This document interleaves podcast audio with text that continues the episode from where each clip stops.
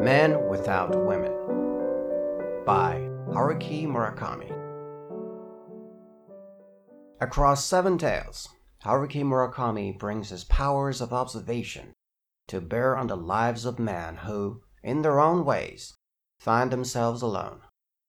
Here are vanishing cats and smoky bars, lonely hearts and mysterious women, baseball and the Beatles woven together to tell the stories that speak to us all. Marked by the same wry humor that has defined his entire body of work, in this collection, Murakami has crafted another contemporary classic.